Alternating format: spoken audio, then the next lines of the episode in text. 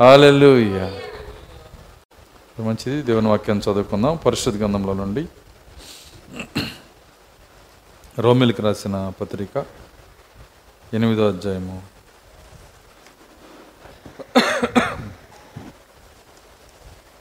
ఒకటో వచ్చి నుంచి మనం చదువుకుందాం. కాబట్టి ఇప్పుడు క్రీస్తు చేస్తున్నందున్న వారికి ఏ శిక్షా విధి లేదు. క్రీస్తు యేసునందు జీవమునిచ్చు ఆత్మ యొక్క నియమము పాప మరణముల నియమము నుండి నన్ను విడిపించెను. ఎట్లనగా ధర్మశాస్త్రము దేన్ని చేయజాలకపోయినో దాన్ని దేవుడు చేసెను. శరీరం అనుసరింపక ఆత్మను అనుసరించి నడుచుకుని మనయందు ధర్మశాస్త్ర సంబంధమైన నీతి విధి నెరవేర్చబడవలని పాప పరిహారము నిమిత్తము దేవుడు తన సొంత కుమారుని పాప శరీరాకారముతో పంపి ఆయన శరీరం మందు పాపమునకు శిక్ష విధించెను. శరీరానుసారులు శరీర విషయముల మీద మనస్సునంతురు. ఆత్మానుసారులు ఆత్మ విషయముల మీద మనస్సునంతురు. శరీరానుసారమైన మనస్సు మరణము ఆత్మానుసారమైన మనస్సు జీవమును సమాధానమై ఉన్నది దేవుడు తన వాక్యం దీవించునుగాక ప్రార్థించుకుందాం. స్తోత్రములు ప్రభు కృపగల తండ్రి మీ స్తోత్రాలు చెల్లిస్తున్నాం. తండ్రి శనివారము నీ పాత సన్నిధిలో చేరి ఇంతవరకు నీ ఘనమైన నమ్మమును పాటల ద్వారా కీర్తించి గణపరిచి ఆరాధించి ఉన్నాం. తండ్రి ఈ సమయంలో ప్రభువ తండ్రి నీ లేఖనం నీ లేఖన భాగం ఇక్కడ చదవబడినది దాన్ని మా కొరకు విరవండి ప్రభువ. తండ్రి నిత్యముగా ప్రభువ మేము బలహీనమై ఉన్నాము. ప్రతి సమయంలో ఆసక్తిగా మిమ్మల్ని వెంబడించే వారిగా మేము ఉండలేకపోతున్నాము. తండ్రి మా బలహీనతలు క్షమించి ప్రతి బిడ్డను సరిచేసి ప్రభువ. నాయన తండ్రి నిర్లక్ష్యపు ఆరాధన మీకు ఇవ్వకుండా లక్ష్యము కలిగిన ఆరాధన ఇచ్చుడు సహాయము దయచేయండి. దేవా కనికరించండి కృప చూపించండి. మా ఆలోచనలు మా తలంపులు స్వాధీనపరచుకొనండి. నాయన మీ ఆత్మతో మమ్మల్ని నింపండి. పరిశుద్ధాత్మ నింపుదల వారముగా ఈ శనివారము నాయన మరికొంత ఆత్మతో మేము నింపబడుటకు మాకు సహాయము దయచేయమని నన్ను సెలుచాట్న మరుగు చేయండి. నేను బలహీన నన్ను బలపరిచి ప్రభువా మీరేం మాట్లాడి మీ నామానికి మహిమ తెచ్చుకోమని యేసుక్రీస్తు వాళ్ళ ప్రార్థించి వేడుకొంచున్నాము తండ్రి. ఆమె కూర్చుందాం.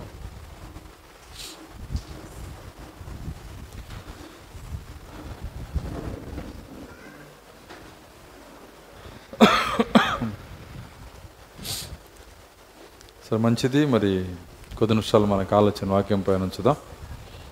ఎక్కువ సమయం నేను తీసుకొని ఒక నలభై నిమిషాలు దేవుని వాక్యాన్ని చూసిన తర్వాత మరి వెంటనే ఒక అరగంట సమయం మనందరము పరిశుద్ధాత్మ కొరకు ప్రార్థించడానికి మనము అందరం మరలా ఏకముగా కూడుకొని ఒక అరగంట సమయం మనం ప్రార్థిస్తాము. కనుక ఒక నలభై నిమిషాలు దేవుని వాక్యాన్ని మనం చూద్దాం. చదవనటువంటి లేఖనంలో మరి అనేక వారముల నుంచి మనం ఈ యొక్క అంశాన్ని మనం చూస్తున్నాం. కాబట్టి ఇప్పుడు క్రీస్తు యేసునందున్న వారికి ఏ శిక్షా విధియు లేదు. క్రీస్తు యేసునందు జీవమునిచ్చు ఆత్మ యొక్క నియమము పాప మరణముల నియమము నుండి నన్ను విడిపించను. క్రీస్తు యేసునందు జీవమునిచ్చు ఆత్మ యొక్క నియమము. నియమం అంటే చట్టం సో క్రీస్తు యేసునందు ఆత్మ ఎక్కడ మనకి జీవాన్ని ఇస్తుందంటే క్రీస్తు యేసునందు. ఆత్మ యొక్క నియమము మనకి ఆయన ఏమంటున్నాడు పాప మరణముల నియమము నుండి నన్ను విడిపించెను. యేసుక్రీస్తులో అని ఆయన చెప్పినప్పుడు మరి దాన్ని భౌతికంగా మరి యేసుక్రీస్తు యొక్క శరీరము గురించి ఆయన చెప్పట్లేదు కానీ యేసుక్రీస్తు యొక్క ఆత్మీయ రూపం గురించి ఆయన మాట్లాడుతున్నాడు. భౌతిక రూపంలో ఆయనలో నుంచి మనం రాలేము. ఆమె చెప్పగలరా? మరియమ్మకు పుట్టిన యేసు యొక్క దేహంలోకి వెళ్ళి ఆయన దేహము గుండా మనము బిడ్డలు కాలేము. ఎందుకంటే ఆయన ఒక్క బిడ్డకు కూడా జన్మనివ్వలేదు. అర్థమైందని నేను చెప్తుంది? ఆయన పెళ్ళి చేసుకోలేదు ఒక బిడ్డకు కూడా ఆయన జన్మనివ్వలేదు. కానీ ఆయన మరొక విధముగా కుమారత్వాన్ని అంటే కుమారుల్ని కంటున్నాడు ఆయన. ఏ విధంగా కంటున్నాడంటే ఆత్మ వల్ల బిడ్డల్ని కంటున్నాడు ఆయన. క్రీస్తు యేసునందు అని ఆయన చెబుతున్నప్పుడు ఆ క్రీస్తు యేసు ఏదో కాదు కానీ మరి దేవుని యొక్క ఆత్మీయ స్వరూపమై ఉంది. ఆత్మీయ స్వరూపము మరి ఇక్కడ తీసేశారు ఆ పిరమిడే. ఇక్కడ ఇక్కడ పెట్టారు ఇప్పుడు దాంట్లో. చూడండి అక్కడ తీసేసిన ఇక్కడ పెట్టారు దాన్ని. ఆ పిరమిడే దీని పేరే క్రిస్తియస్ దానిలోకి మనం వెళ్ళటం వలన క్రిస్తియస్లోకి వెళ్ళటం వలన మరి ఆ క్రిస్తియస్లో ఉన్న ఆత్మ ఇందులో ఉన్న ఆత్మ. కొద్దిగా నేను చెప్పేది లోతుగా అర్థం చేసుకోవాలి. పరిశుద్ధాత్మ సంగముల్లో పనిచేస్తున్నాడు ఓకే. కానీ పరిశుద్ధాత్మ ఎక్కడున్న పరిశుద్ధాత్మ అంటే క్రీస్తు యేసులో ఉన్న పరిశుద్ధాత్మ. క్రీస్తు యేసునందు ఆత్మ యొక్క నియమం అని ఆయన చెబుతున్నప్పుడు మరి దాన్ని కొద్దిగా లోతుగా మీరు కనుక చూసినట్లయితే మరి దీన్ని అర్థం చేసుకోవాలంటే యోహాన్ స్వార్త ఆరో అధ్యాయంలోకి రావాలి మీరు. యోహాన్ స్వార్త ఆరో అధ్యాయము.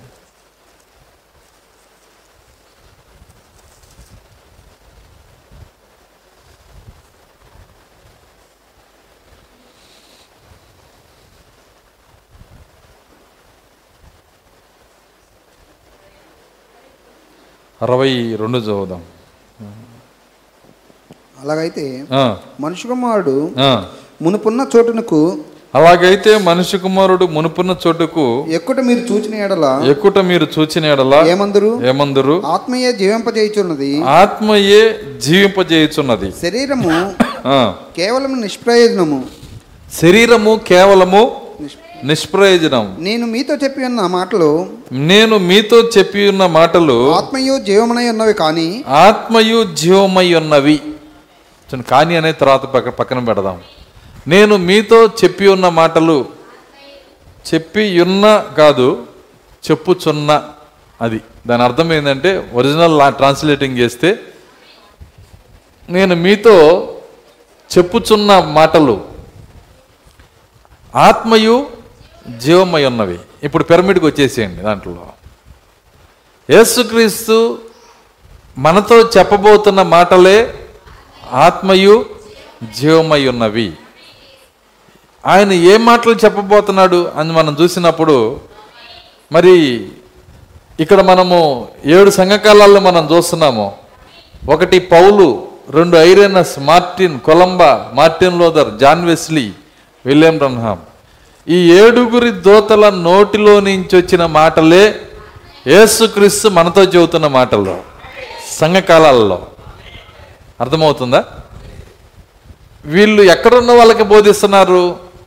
ఇందాక చెబుతున్నా ఇదే క్రీస్తియస్ వేరే పేరు చెప్పమాకండి. ఇదే క్రీస్తియస్ ఈ క్రీస్తియస్లో ఉన్నవారికి వాళ్ళకి ఈ యొక్క నక్ష యొక్క మాటలు వీళ్ళకి తెలియజేస్తున్నారు. పరిశుద్ధాత్మ ఏడు సంఘకాలాల మధ్య సంచరిస్తూ ఏడు దీపస్తంభాల మధ్య సంచరిస్తూ దేవుని మొ- దేవుని యొక్క మాటలు యేసుక్రీస్తు యొక్క మాటలు ఇందులో ఉన్నవారికి తెలియజేస్తున్నారు. అందరికి కాదండి. అప్పుడు ఆ మాటలు ఏమై ఉన్నాయి? అవే ఆత్మై ఉన్నాయి. క్రీస్తు యేసునందు జీవమునిచ్చు ఆత్మ యొక్క నియమము.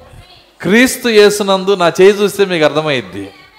అంటే ఈ పిరమిడ్ నందు జీవమునిచ్చే ఆత్మ ఉన్నదంట. ఎలా ఉంది ఆత్మ? వర్తమానంగా ఉంది. ఆ నియమమే నిన్ను పాప మరణము నుండి విడుదల చేస్తుందంట. కాబట్టి మనకు వచ్చిన వర్తమానం ఏంటో కాదు మన పాపము నుంచి మన మరణము నుంచి విడుదల చేయగలిగిన శక్తి కలిగిన వర్తమానం ఈ వర్తమానం. మనకే కాదు ఏడు సంఘకాలాల ప్రజల్ని వారి పాపము నుంచి విడుదల చేయగలిగింది. వాళ్ళ మరణము నుంచి కూడా విడుదల చేయగలిగింది. మరణం పైన జయం కాబట్టి వారికి ఇచ్చిన ఆ వర్తమానమే ఆత్మయి ఉన్నది. దేవుని స్తోత్రం అలెలుయ్య కాబట్టి ఆయన చెబుతున్నప్పుడు ఒక ఉద్దేశంతో ఆయన మాట్లాడుతున్నాడు. పౌలు గారు మరి చెప్పుకుంటూ వెళ్ళిపోతున్నారు క్రీస్తు చేసినందు జీవమునిచ్చు ఆత్మ యొక్క నియమము. ఎందుకంటే చాలామంది దాన్ని మరి దాన్ని చూడగలిగిన శక్తి అనేక మందికి ఉండదు నాకు తెలుసు అది. వాళ్ళు ఏమనుకుంటారంటే వాళ్ళు అనుకునే కార్యం ఎలాగుంటుందంటే క్రీస్తునందు నిద్రించిన నిద్రించిన వారు మొదట లేతురు అని రాస్తుంది కదా? వింటున్నారా? చనిపోయిన సమాధుల మీద ఏమని రాస్తారంటే క్రీస్తునందు నిద్రించాను అని రాస్తారు. వింటున్నారా? సమాధి మీద ఏం రాస్తారు?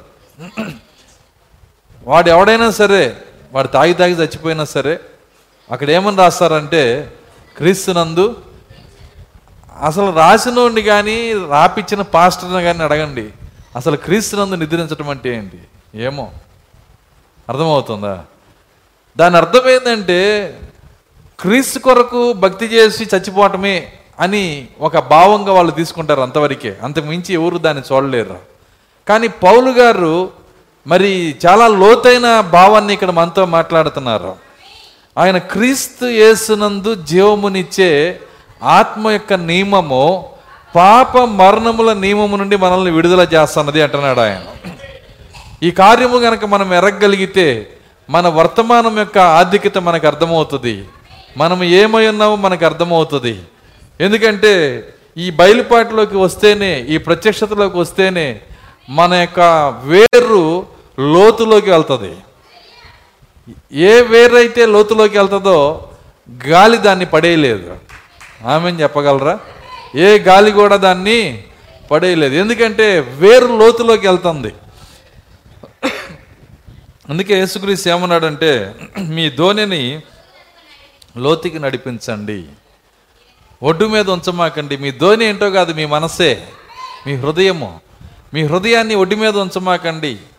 ఒడ్డు మీద ఉంటే అలలు ఏం చేస్తాయంటే కొట్టి కొట్టి కొట్టి దాన్ని మరలా నువ్వు వెళ్ళేటప్పటికి మరి చెక్కలు మాత్రమే మిగులుతాయి అక్కడ. అనేక అలలు కొట్టి కొట్టి మరి ఓడ బద్దలైపోయిన పరిస్థితులు అనేక మందికి ఉంటాయి. కానీ లోతుకి వెళ్ళిన వ్యక్తికి కొద్దిగా అప్ అండ్ డౌన్స్ వస్తాయే కానీ వాళ్ళని కొట్టి పగలగొట్టేది ఏది ఉండదు. వింటున్నారా? కాబట్టి మన హృదయం ఎక్కడికి వెళ్ళాలంటే క్రీస్తుతో పాటు లోతుకి మన అనుభవం లోపలికి వెళ్ళాలి. మరి దేవుడు మాట్లాడుతున్న ఈ కార్యాలు మనం వినగలిగితే ఈ స్వరం మనం వినగలిగితే ఈరోజు ఆయన అసలు ఈ వర్తమానము ఈరోజు ఆయన ఎందుకు ఇచ్చాడు? ఆయన వర్తమానంలో ఉన్న ఒక్కొక్క మాట వెనకాల ఉన్న భావం ఏంటి? ఈ కార్యాలన్నీ చూసినప్పుడు మరి మన యొక్క మన యొక్క మన యొక్క దోణ లోతుకి వెళ్ళి దేవునితో ఒక అనుభవంలోకి వెళ్తుంది. అలాంటి అనుభవంలోకి వెళ్ళిన వ్యక్తిని ఏ లోక కార్యము పడేయలేదు. అలా కాకుండా క్రమశిక్షణతో నువ్వు ఎన్ని ప్రమాణాలు చేసుకున్నా ఏదో దాంట్లో నువ్వు పడిపోతావు. కానీ నీ ధోని లోతుకి గనక వెళ్ళగలిగితే క్రీస్తు స్వరం నువ్వు వినగలిగితే ప్రత్యక్షతను నువ్వు అర్థం చేసుకోగలిగితే దేవుని కార్యాలను నువ్వు అర్థం చేసుకోగలిగితే నిన్ను ఎవరూ పడేయలేరు. ఎందుకంటే నీ స్థానం నీకు అర్థమవుతుంది కాబట్టి. దేవుని స్తోత్రం అలెలుయ్య చూడండి ఇక్కడ క్రీస్తు చేసినందు జీవమునిచ్చు ఆత్మ యొక్క నియమము. ఇంకో కార్యం అంటున్నాడు ఆయన. ఎఫ్ఎస్సీలకి రాసిన పత్రిక నాలుగో అధ్యాయము ముప్పై వచనం.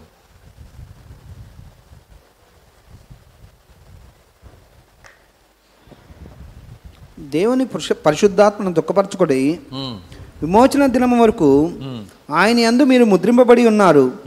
సమస్తమైన ద్వేషము కోపము క్రోధము అల్లరి దూషణ సకలమైన దుష్టత్వము. మీరు విసర్జించుడి. మళ్ళీ చదవండి.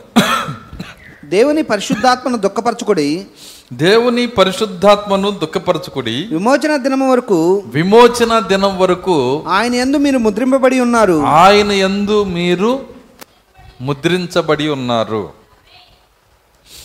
పరిశుద్ధాత్మలో మనము ముద్రించబడి ఉన్నామంట.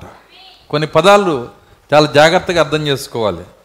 దానికే ప్రవక్త ఈ పుస్తకంలో కొన్ని మాటలు చెబుతున్నాడు. వీటితో ముడేసుకుంటూ వెళ్దాం. ముందు చెప్పింది వదిలిపెట్టమాకండి. అవన్నీ కలుపుకుంటేనే ఒక దృశ్యం వస్తుంది.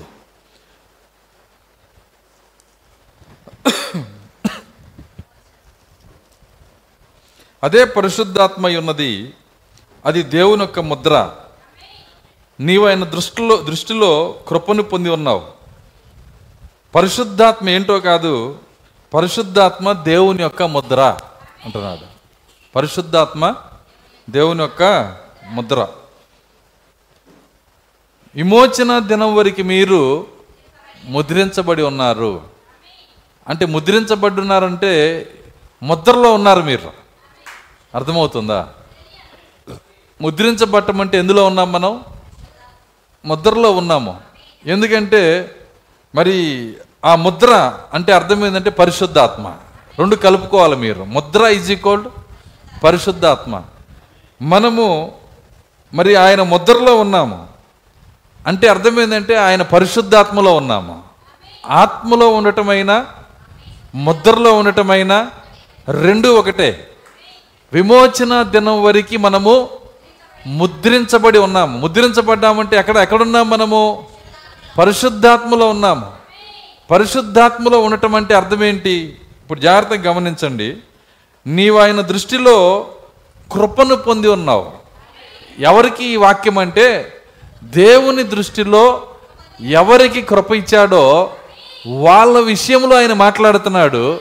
విమోచన దినం వరకు మీరు ముద్రించబడి ఉన్నారు. ఎందుకంటే నీవు ఆయన దృష్టిలో కృపను పొంది ఉన్నావు. దేవుని దృష్టిలో కృప పొందిన వారు దేవుని దృష్టిలో కృప లేనివారు చూడండి మరియు ఆయన నిన్ను ప్రేమించుచున్నాడు. ఆయన నిన్ను నమ్ముచున్నాడు. ఈ మాట ఎందుకు చెబుతున్నాడంటే మీరు ముద్రలో ఉన్నారు కనుక ముద్రించబడి ఉన్నారు గనక ముద్ర అనగా పరిశుద్ధాత్మలో ఉన్నారు గనక ఆయన మిమ్మల్ని ప్రేమిస్తున్నాడు. ఆయన మిమ్మల్ని నమ్ముచున్నాడు. ఇంకో కార్యం ఏంటంట ఆయన మనల్ని నమ్ముతున్నాడు అంట నాకు తెలిసి దేవుడు మనల్ని నమ్మటం కన్నా గొప్ప గౌరవం ఇంకోటి లేనే లేదు. దేవుని స్తోత్రం అలెలుయ్య నిజమది. చూడండి ఆయన ఎందుకు నమ్ముతాడంటే ఆయన నమ్మి అయ్యో నువ్వు టైపోతావు అనుకునే దేవుడు కాదు ఆయన. ఆయన ఎందుకు నమ్ముతాడంటే భవిష్యత్తు జ్ఞానం ఎరిగిన దేవుడు గనక జగత్తు పునాది వేయబడక ముందే సమస్త కార్యాలు తెలిసిన దేవుడు గనక ఆ జ్ఞానంతో ఆయన మనల్ని నమ్ము నమ్మినప్పుడు అది సత్యమై ఉంటుంది. అది గొప్ప కార్యమై ఉంటుంది. కాబట్టి ఇక్కడ మనం చూసినప్పుడు మరి ముద్రలో మనం ఉన్నాము. ముద్రలో ఉండటం అంటే అర్థమైందంటే విమోచన దినం వరకు మనం ముద్రలోనే ఉన్నాము. ముద్రలో ఉండటం అంటే పరిశుద్ధాత్మలో ఉన్నాము. ఆయన మనల్ని కాలంలోకి పంపించాడు. కాలంలోకి పంపించినప్పుడు మనం కాలంలో కూడా ఎక్కడికి వెళ్ళామంటే కాలమైనటువంటి ఈ పిరమిడ్లోకి వచ్చినప్పుడు వింటున్నారా? ఆ పిరమిడ్లో మరలా ఆత్మతో నింపి క్రీస్తులోకి పంపించాడు. కొద్ది నేను చెప్పేది అర్థమవుతుందో లేదో నాకు తెలియదు. అందరూ కాలంలోకి వచ్చారు. కానీ మనం కాలంలోకి వచ్చాము కానీ కాలంలో క్రీస్తులోకి వచ్చాము. ఎక్కడికి వెళ్ళాము మనము? క్రీస్తియస్లోకి వెళ్ళాము. అనగా మనం కాలంలోకి వచ్చిన మనల్ని భద్రపరిచే స్థలంలో దేవుడు పెట్టాడు ఆయన. పరిశుద్ధాత్మలో పెట్టాడు ఆయన. చూడండి ఈ పిరమిడ్లో పెట్టాడు. కాబట్టి క్రీస్తు యేసునందు జీవమునిచ్చు ఆత్మ యొక్క నియమము. ఇందులో కనుక నువ్వు వస్తే ఇందులో ఒక నియమం ఉంది ఒక చట్టం ఉంది. ఇక్కడున్న ఆత్మ ఏం చేస్తుందంటే పాప మరణముల నియమము నుండి నిన్ను విడుదల చేస్తున్నది. దేవుని స్తోత్రం అలెలుయ్య కాబట్టి ఇందులో పరిశుద్ధాత్మ ఉంది. ఆ పరిశుద్ధాత్మే ముద్రై ఉంది. నీవు ముద్రలో ఉన్నావు. విమోచన దినం వరకు నిన్ను ముద్రలో దాచిపెట్టాడు దేవుడు. విమోచన దినం వరకు నిన్ను ముద్రలో దాచిపెట్టాడు. ఇప్పుడు ఆ ముద్రలో దాచిన వాళ్ళతో ఆయన మాట్లాడుతున్నాడు. వాళ్ళ గురించి మాట్లాడుతున్నాడు. నీవు ఆయన దృష్టిలో కృపను పొంది ఉన్నావు. మరియు ఆయన నిన్ను ప్రేమించుచున్నాడు. ఆయన నిన్ను నమ్ముచున్నాడు. మరియు ఆయన తన ముద్రను నీ పైన ఉంచి ఉన్నాడు.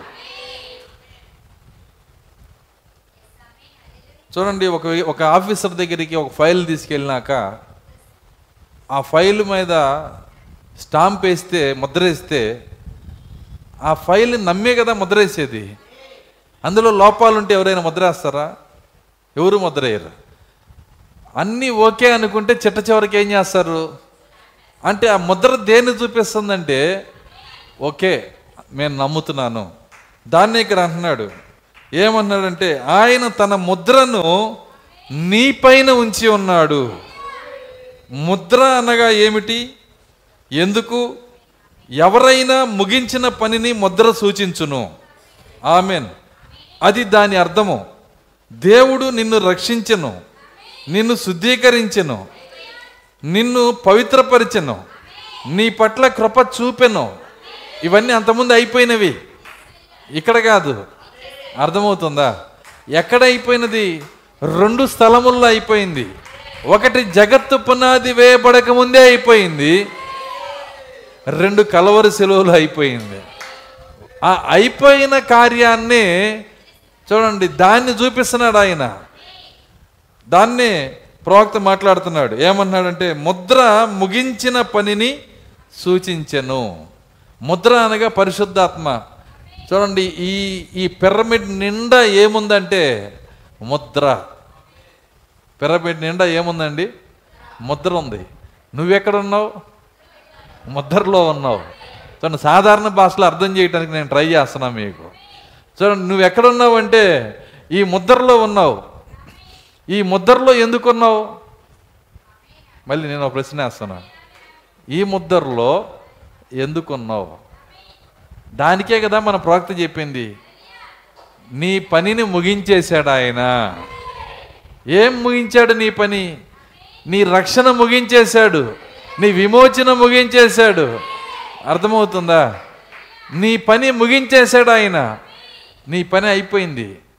ఎప్పుడైపోయింది? జగత్తు పునాది వేయబడక ముందే ఎవరినైతే ఆయన చూసి ఎన్నుకొని దాన్నే మరి అర్థం చేసుకోవడానికి రోమా ఎనిమిదిలోనే ఉంది ఆ మాట కూడా సరే చూద్దాం రోమా ఎనిమిది.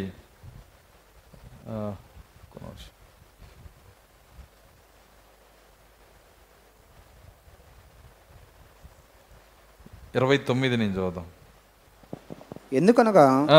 తన కుమారుడు అనేక సహోదరులలో ఎందుకనగా తన కుమారుడు అనేక సహోదరుల్లో జ్యేష్ఠుడగునట్లు జ్యేష్ఠుడగినట్లు దేవుడు ఎవరిని ముందు ఎరిగినో దేవుడు ఎవరిని ముందు ఎరిగినో వారు తన కుమారునితో వారు తమ కుమారునితో సారూప్యం కలవారావుటకు సారూప్యము కలవరగుటకు వారిని ముందుగా నిర్ణయించును. వారిని ముందుగా నిర్ణయించిన. నిర్ణయించెను. ఆ, మరియు.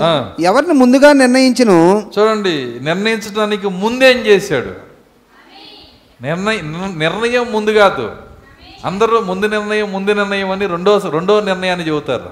రెండవ భాగాన్ని. రెండు రెండవ భాగాన్ని కాదు చూడాల్సింది. నిర్ణయించటానికి ముందేం చేశాడు ఆయన? ఏమన్నాడు చూడండి దానికి ముందు. తన కుమారుడు అనేక సహోదరులలో ఆ, జ్యేష్ఠుడగునట్లు ఆ. దేవుడు ఎవరిని ముందు ఎరిగినో అది దేవుడు ఎవరిని ముందు ఎరిగిన. ముందు ఎరిగెనో.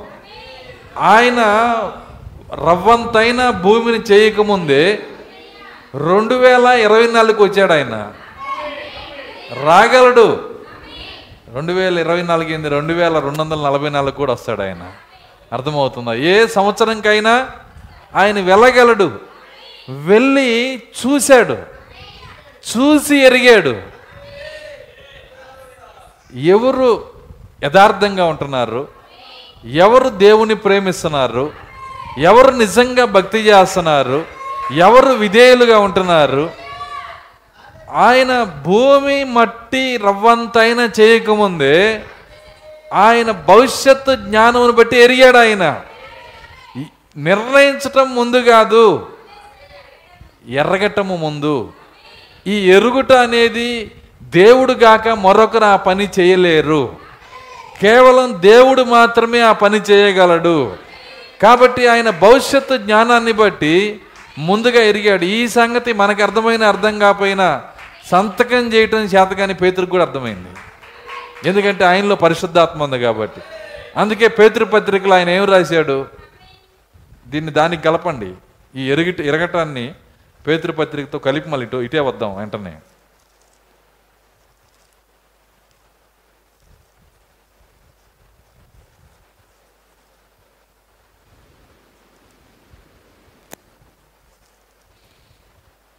పేతురు రాసిన మొదటి పత్రిక ఒకటో అధ్యాయము ఒకటో వచనం. యేసుక్రీస్తు యేసుక్రీస్తు అపోస్తుడైన పేతురు అపోస్తుడైన పేతురు తండ్రి అయిన దేవుని భవిష్యత్ జ్ఞానమును బట్టి తండ్రి అయిన దేవుని భవిష్యత్ జ్ఞానమును బట్టి ఆత్మ వలన పరిశుద్ధత పొందిన వారై ఆత్మ వలన పరిశుద్ధత పొందిన వారై ఆయన భవిష్యత్తు జ్ఞానంలో ఎవరు ఆత్మ వలన పరిశుద్ధత పొందుతారో దాన్ని చూసిన దానిని బట్టి అంట. అర్థమవుతుందా? పేతుడు చక్కగా చెబుతున్నాడు దేవుని భవిష్యత్తు జ్ఞానములో ఆత్మ వలన ఎవరు పరిశుద్ధత పొందుతారో యేసుక్రీస్తు రక్తము హృదయంలోకి ఎవరు నిజంగా తీసుకుంటారో వాళ్ళని దేవుడు భవిష్యత్తు జ్ఞానమును బట్టి చూశాడంట ఎరిగాడు. ఆ ఎరగటం అనేదే ప్రాముఖ్యమైన కార్యం కాబట్టి ఈ ఎరగ ఎరగటంలో ఎటువంటి పక్షపాతం లేదు. ఆయన ఆయన భవిష్యత్తులోకి వచ్చినప్పుడు నువ్వు మంచోడు అయితే మంచోడు అని చూస్తాడు. నువ్వు మంచోడు కాకపోతే ఇంక అందులో చేసేదేం లేదు. ఎందుకంటే ఆయన చూశాడు. నిర్ణయం ముందు చేయలేదు ఆయన. ఆయన ముందుగా ఎరిగాడంట. దేవుని స్తోత్రం. అలెలుయ్య కాబట్టి అక్కడ ఎరుగుట అనేది ఉన్నది. ఇప్పుడు ఇప్పుడు వచ్చేసేయండి రామ ఎనిమిదికి.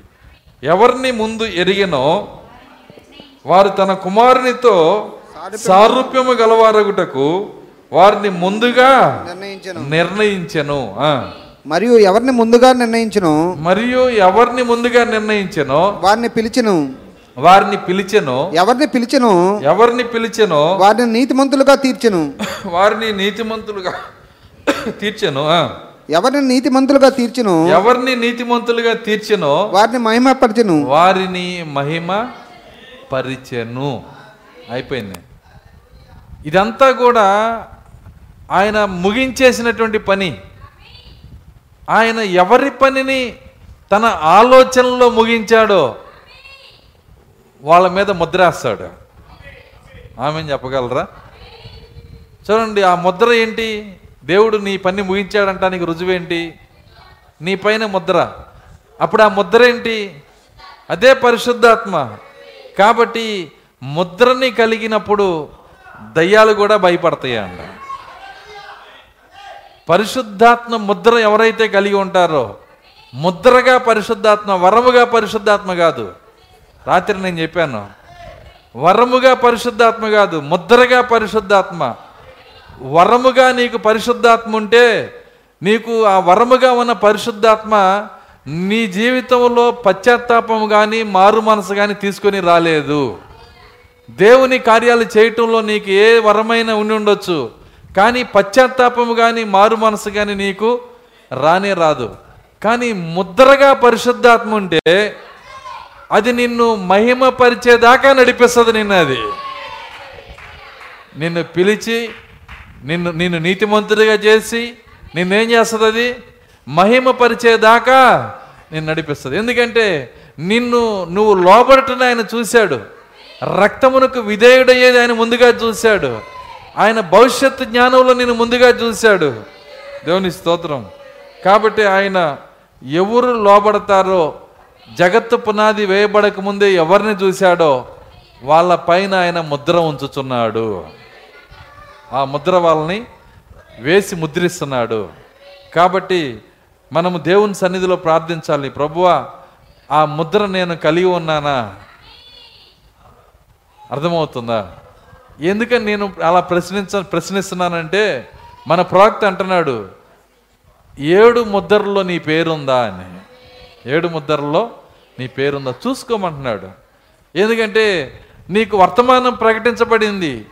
చూసుకోవటం అనేది నీ బాధ్యత. ముద్ర నువ్వు కలిగి ఉన్నావా?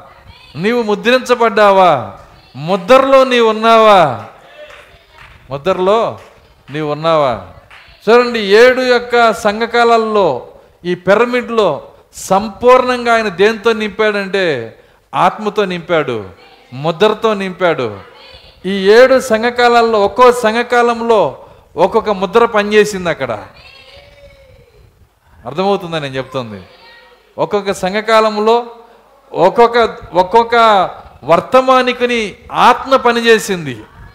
ఏడు ముద్రలు అనగా ఏడు ఆత్మలు. ఈ ఏడు ఆత్మలలో మనం ముద్రించబడి ఉన్నాము. కాబట్టి ఈ పిరమిడ్లో ఉన్న ఏడు భాగాలను తెరిచి ఏడు ముద్రలు తెరిచి లోపల ఎవరున్నారో చూపించేదే ఏడు ముద్రల పుస్తకం అయి ఉన్నది. అలెలుయ్య ఈ ఏడు ముద్రలు తెరిచి ఆ ఏడు సంఘకాలాలను తెరిచి ఆ ఏడు సంఘకాలాల్లో ఎవ- ఎవరు లోపల ఉన్నారో ముద్రను తెరిచి పరిశుద్ధాత్మను తెరిచి మనకి కనపరిచేదే ఏడు ముద్రల పుస్తకం. ఎందుకంటే ముద్ర అంటే ఆత్మ. ప్రాక్తి చెప్పిన అదే సూత్రాన్ని పెట్టుకోండి. ముద్ర అనగా ఆత్మ. ఆత్మ అనగా ముద్ర. దేవుని స్తోత్రం. అలెలుయ్య కాబట్టి ఆ గొప్ప ముద్ర దేవుడు మరి ఒక గుర్తు ముందుగా మనకి ఇస్తున్నాడు మొదటి గుర్తు ఏంటంటే మనము పిరమిడ్లో ఉన్నాము. మనము వర్తమానికుని వర్తమానంలో ఉన్నాము. మనము ఆత్మలో ఉన్నాము. కాబట్టి మనము ముద్రలో ఉన్నాము. మనము ముద్రలో ఉన్నట్లయితే దేవుడు మనకిచ్చిన ఆధిక్యత ఏంటంటే ఆ ముద్రే ఆత్మ ఉంది ఆ ఆత్మ క్రీస్తు చేసినందున్న ఆత్మ. వింటున్నారా? ఈ ఆత్మ పాప మరణముల నుండి మనల్ని విడిపిస్తున్నది విడిపించింది. పాప మరణముల నుండి నన్ను విడిపించను. ఈ ఆత్మ ఇందులో ఉన్న ఆత్మ. ఎందుకు విడిపించిందంటే జగత్తు పునాది వేయబడక ముందే ఇందులో ఉన్న వాళ్ళకి పాపము లేదు గనక. ఇందులో ఉన్న వాళ్ళకి మరణము లేదు గనక. వాళ్ళ స్థానాన్ని ఆయన చూపిస్తున్నాడు ఆయన. దేవుని స్తోత్రం అలెల్లుయ్య కాబట్టే ఆ ఆత్మ ఏం చేస్తుందంటే ఆత్మ యొక్క నియమం ఏం చేస్తుందంటే వీళ్ళపైన పాపము పని చేయదు. వీళ్ళపైన పాపము అధికారిగా ఉండదు. అందుకే ఆయన అంటున్నాడు ఇప్పుడు ఇప్పుడు రండి ఎఫ్ఎస్సి నాలుగు ముప్పై దగ్గర. నేను ముగిస్తున్నాను నేను ఎఫ్ఎస్సి నాలుగు ముప్పై.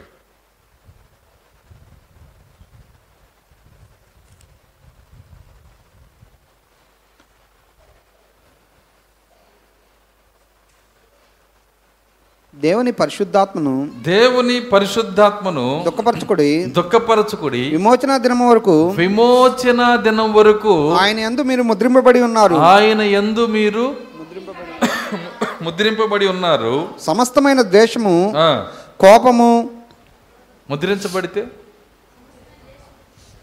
దాన్ని చెప్పి అమ్మట ఇదేంది ఇది చెబుతున్నాడు ఆయన. ఏదో సంబంధం ఉంది. ముద్రించబడిన వాళ్ళుగా మీరు ఉంటే అర్థమవుతుందా? పరిశుద్ధాత్మని దుఃఖపరిచేవారుగా మీరు ఉండరు పరిశుద్ధాత్మని దుఃఖపరిచేవారిగా ఉండకూడదంటే ఎలా ఉండాలంటున్నాడు ఆయన? ఇప్పుడు చదవండి. సమస్త మైన ద్వేషము సమస్తమైన ద్వేషము కోపము కోపము క్రోధము క్రోధము అల్లరి అల్లరి దోషణ దూషణ సకలమైన దుష్టత్వము సకలమైన దుష్టత్వము మీరు విసర్జించుడి. మీరు విసర్జించుడి. వింటున్నారా? ఎవరు విసర్జించేది? మీరు మీరంటే మన మనమందరం అనుకోమాకండి. ముద్రించబడిన వారి గురించి మాట్లాడుతున్నాడు. మీరు గనక ముద్రించబడితే మీలో ఈ గుణ లక్షణాలు కనపడతాయి. ఈ గుణ లక్షణాలు మీ యొక్క మీ యొక్క జీవితంలో కనపడతాయి. ఎందుకంటే పరిశుద్ధాత్మని మీరు దుఃఖపరిచే వారిగా ఉండరు. ఆత్మని మనం దుఃఖపరచకూడదు. ఎందుకంటే విమోచన దినం వరకు మనము ఆత్మలో ముద్రించబడి ఉన్నాము. ముద్రలో ఉన్నాము. ఆయన ముద్రలు తెరిచి ఆయన మనల్ని విమోచించే దినం వరకు. దేవుని స్తోత్రం. అలెలుయ్య సో కాబట్టి ఆ పరిశుద్ధాత్మలో మనం ముద్రించబడ్డాము గనక ఆత్మని మనం దుఃఖపరిస్తే అర్థమవుతుందా? ఆ పరిశుద్ధాత్మ నీ విషయంలో దుఃఖపడితే ఏ విధంగా నీవు ఆ విమోచనలోకి వెళ్తావు. నిన్ను విమోచించిన విమోచించవలసిన దేవుణ్ణి నువ్వు దుఃఖపెడి దుఃఖపెడితే ఎలా దుఃఖపెడతావు? ఇక్కడ ఇచ్చాడు. సమస్తమైన ద్వేషము కోపము క్రోధము అల్లరి దూషణ దూషణ సకల విధమైన దుష్టత్వము. ఇవన్నీ ఆయన ఏమన్నాడంటే మీరు విసర్జించుడి. ఇది ముద్రలో ఉన్న వాళ్ళకి కాదు. మీకు మీకెవరు చెప్పారు పాస్టర్ గారు నేను ముద్రలో ఉన్నానని? అని మీరు అనుకుంటే మీ ఇష్టం అది. ముద్రలో గనక నువ్వు ఉంటే ఈ కార్యముల పైన జయము కొరకు మనం ప్రార్థన చేయాలి. ఎందుకంటే మనము మన పైన పాపము ఏలుబడి చెయ్యదు గనక బలహీనతలు మన పైన ఏలుబడి చెయ్యవు గనక ప్రవక్త ఏమంటున్నాడంటే ఈ బయలుపాటు రాంగాల్నే పాపము యొక్క కొరడాన్ని ఈయనలాక్కొని పాపాన్నే కొడుతున్నాడంట. వింటున్నారా? అపవాది చేతిలో నుంచి ఆ కొరడాన్ని తీసుకొని అపవాదినే కొడుతున్నాడంట. ఆయన అన్నాడు ఇప్పుడు నాకు చాలా జ- జ- జయము జయ జీవితం పొందిన గొప్ప అనుభవం నాకు వస్తుంది. చాలా సంతోషం నాకు వస్తుంది. ఇప్పుడు నేను నా ఆ కొరడా తీసుకొని నేనే కొడుతున్నానని. ఎంతమందికి అర్థమవుతుంది? ఎందుకు ఆ పని చేయగలిగాడు? పాప మరణముల నియమము నుండి. నన్ను విడిపించెను.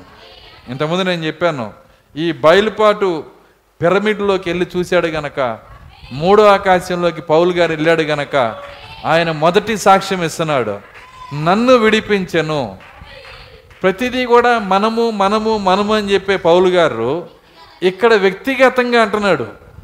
చాలా జాగ్రత్తగా పట్టుకోవాలి. పాప మరణముల నియమము నుండి మనల్ని విడిపించిన అంటే సరిపోయేది.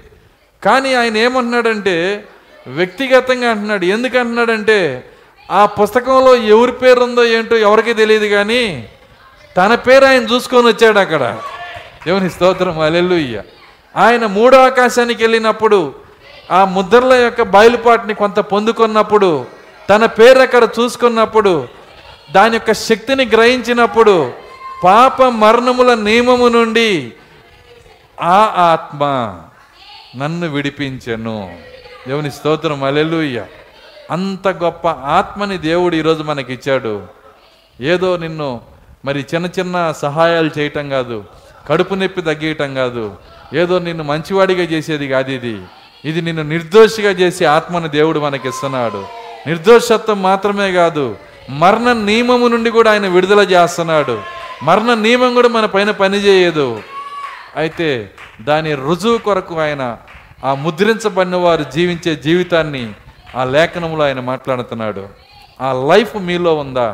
ఒకవేళ లేకపోతే ఎప్పుడైనా దేవుని ఆత్మని దుఃఖపరచకుండా చూడండి అక్కడ ఏదైతే చెప్పబడినయో ఆ లక్షణాలు మనలోంచి తీసివేసి మన గుణ లక్షణాలను బట్టి ఆత్మ దుఃఖపడి ఆ పౌరం దూరంగా కనుక వెళ్ళిపోతే మరలా ఆయన పాదాలు పట్టుకొని అడగటానికి మరొక శనివారం దేవుడు మనకి ఇచ్చాడు ఆయన.